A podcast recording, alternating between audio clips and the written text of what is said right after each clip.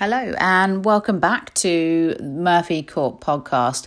This week on episode three, Rachel has sat down with an old school friend, Kelly Stevens from Capita. We hope you enjoy.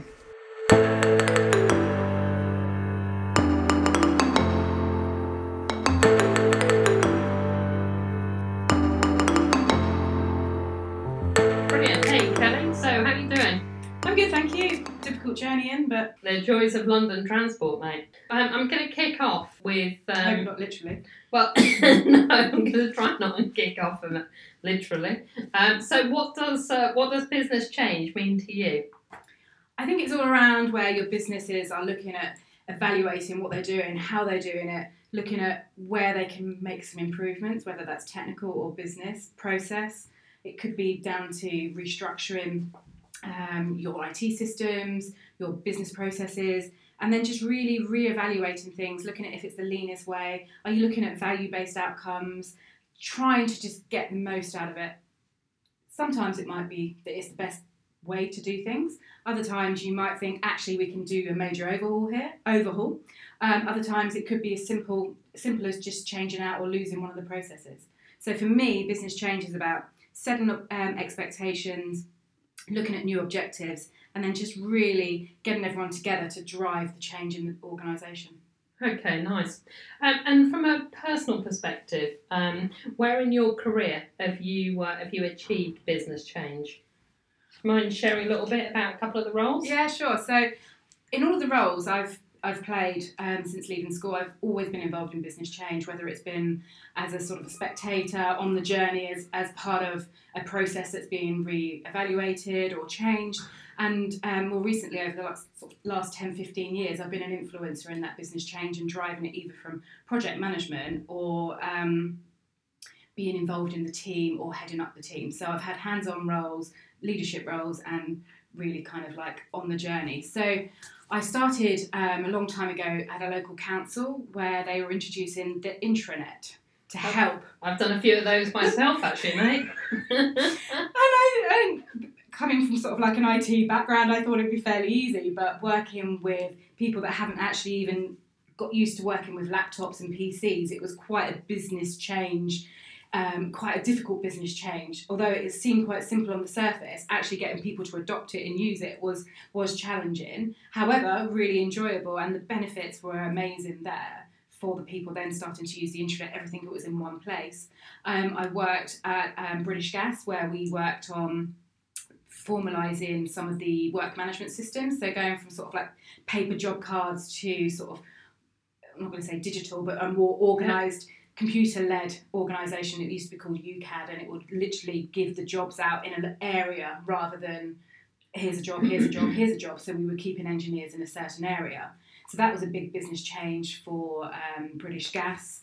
I've worked across multiple things at Diners Club International. I spent nearly 17 years there. Wow. So we went from having, I don't even remember, used to have the card things, readers, and it had the paper, and they'd all get sent into Diners Club head office in Farnborough. And then they'd all get sorted and sent out to the franchises. So if people were spending abroad, it would all get sort of interchanged and sent off. So we, back in the day, computerised that Yeah. and then made that a- an electronic interchange system. And of course, I guess the interesting bit with that, and I hadn't thought about this before, but the, the, the element of fraud around that paper process back in back in that day would have been must have been you know every other every Yeah. other case. I, I used to love it actually when I used to go into shops and uh, they would do a swipe of the system with a paper because they didn't check if I had any money. I wasn't committing fraud, but they never checked how much Yeah. money I had. So when you're kind of like younger and you're kind of maybe a student, you, you you don't necessarily have thousands of pounds in your bank, so you could borrow a couple of pounds for a couple of days. So yeah, things have changed in in the financial world somewhat in the sort of the last sort of 17, 18 years that I've been Uh, involved. fascinating. I remember uh, being in a um, being in a shop, and I think it was in the states um, in the last couple of years, where all of their electronic systems had fallen over, and they actually had to revert back To to those to those devices. And of course, you know, if you've got millennials that are working the till, they've never even seen those What is devices. this? I mean, it How was, do you yeah, use it? it's Where do you put the card? car track TV. But um, yeah, fascinating. Yeah, no, it is really interesting, and I was involved with some of the Apple Pay stuff there, and other sort of um, dispute management, Im- image interfaces. So whereby um, instead of sending cardholder data through, they would take an image and send it all through, and it would be exchanged through different systems and stuff. So that I really, really enjoyed working there. It was it was a great place for change and business change because we were always trying to be ahead of the game really at Diners Club. That was owned by Citibank and then later bought by Discover. And Discover were really big in America, domestic cards, um, student loans, home loans, but they had no sort of international presence. So they Right. bought Diners Club International, and I all remember, always remember the day where one of the senior members of the actual acquisition came in and said, "We're going global, baby," and we were kind of like, "We are global." we already are. But they were going global, so it developed their network. They piggybacked off the back of our network around the world, and they grew their Discover card and Mm. kept the Diners Club card. So now they're working on a massive um, platform to consolidate all the different branches of Discover, sort of student loans, home loans, um, Pulse, all the ATM networks and stuff onto one framework. So Okay, and then create obviously a, a kind of platform play that offers multiple services. Hmm. Interesting. In way of challenges that you've come across um, when you've either been working as part of a business change program or, or leading them, um, can you share a little bit about some of the challenges you've uh, you've experienced? I think it's getting mostly the people on board on the same page at the same time and moving in the same direction because there's people that are really excited about change and they're 100 steps ahead of you. They're already thinking about how they're going to implement it and you haven't even designed what's going to happen. And you've got other people that are slower to the party that maybe actually that's my job. I don't want to change the way it's Yeah. working. I'm quite happy with doing tap, tap, tap, tap, tap, tap or whatever it may be. So it's actually having some empathy to understand from that person's point of view. Actually, we're trying to make your life a little bit easier. And also reining that person back in and channeling their excitement and their drive into something that will help us go on that road. So I think that is some of the challenges I see. Uh, finance, finances, the budgets that you've got are always something you have to manage very carefully. Some of the bigger companies I've worked at have actually the smaller budgets, and the, the smaller companies have got the bigger budgets.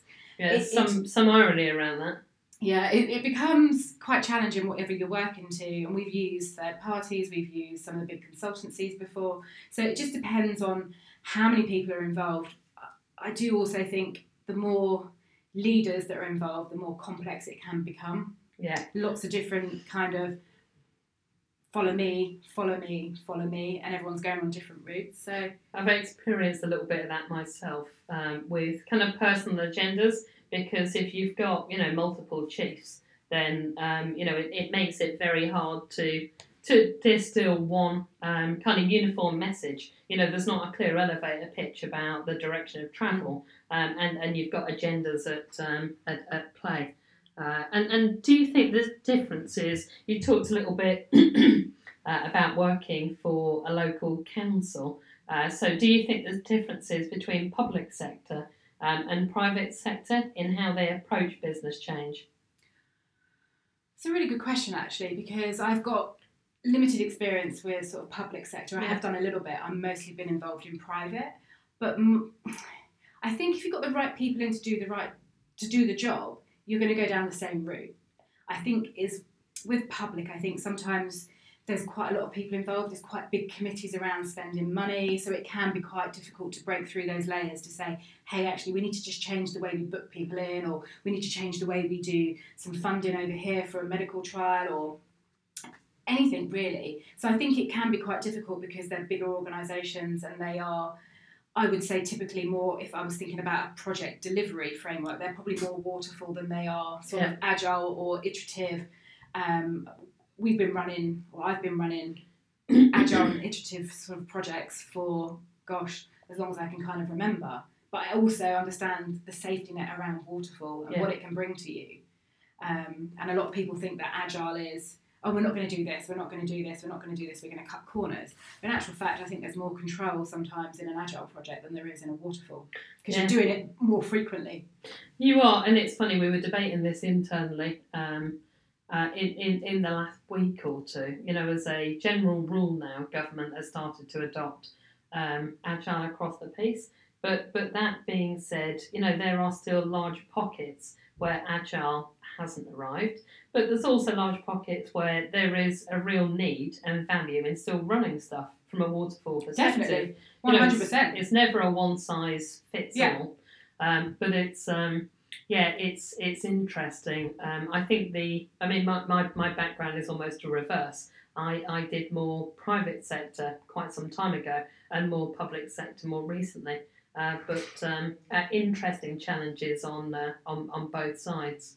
Um, and, and what about from a kind of a lasting legacy perspective? Um, so you know, if you've been involved in business change programs, maybe Diners Club's a, a good example of that. Um, you know, when when changes have been driven and changes have been made, um, how have they stayed made? If that makes sense as a question. Yeah, no, total sense. Um, so I guess at Diners Club, because I was there for the longest period of time, um, it, I didn't really want to leave. I had to leave because I needed the next challenge, and it was it was very sad to leave, leaving behind colleagues and systems that I had complete confidence around and processes that I'd built. So when I was working there, we developed something called a playbook, and this is before everyone else had playbooks, and Before it was trending. it was just something that just just happened. So we built up this playbook, and I believe to this day that they're still using some elements of that playbook. Of course, we're talking. I've been left there now three and a bit years, so and I did that probably six, seven years ago. So elements of it will have changed, yeah. but I'm. I'm sure that they still, I still speak to people there and they still say, oh, your name came up in conversation about getting stuff done. I think my legacy was around getting results Nice. getting getting in there, getting results. And yeah, okay, I've made a few mess ups on the way. You know, a few things I actually I probably would have done that a little bit differently. I probably would have tackled it like this. But in actual fact, that's, That's, how you all learn. learning. Yeah. and then on the sure. next on the next project or the next change, we kind of implement. Okay, these are the lessons learned. And I think that is one of the biggest things that I've learned around when you move off from either a business change project or a technical project is actually what have we learned from this guys okay we've delivered it we've met expectations everyone's smiling but what do we learn from it how can we how can we continuously improve Yeah, I, I- I think that's a really, uh, I think that kind of continuous improvement is a really key, um, a really key learning point. Um, and that, that kind of leads me nicely on to, um, you know, a lot of people like the status quo and they like, um, uh, I guess, a, a, a more safe and steady environment. Um, so, what makes you want to drive change? I enjoy it really. I think quite simply, I really enjoy to try and make a difference. I was working with a company and they had a large um, distribution centre, warehouse management systems we were implementing there. And to see people benefit, benefiting from what we were proposing, making their days not necessarily shorter or losing any sort of pay, but actually making it less labour intensive, less repetitive, bringing them a little bit of enjoyment to, to their day, uh, I get great satisfaction out of that. I also enjoy learning, um, and I think generally it's all around the people. I love meeting people.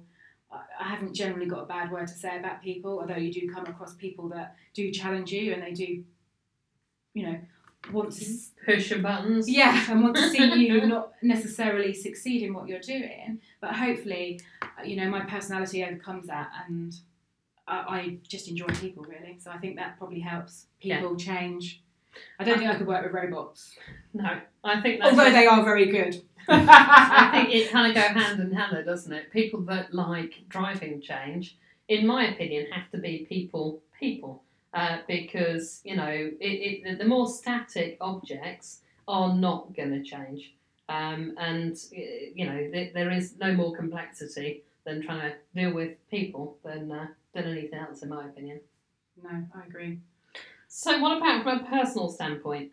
Um, have you undertaken a personal transformation, um, and would you be uh, would you be happy to share uh, happy to share anything about that with us?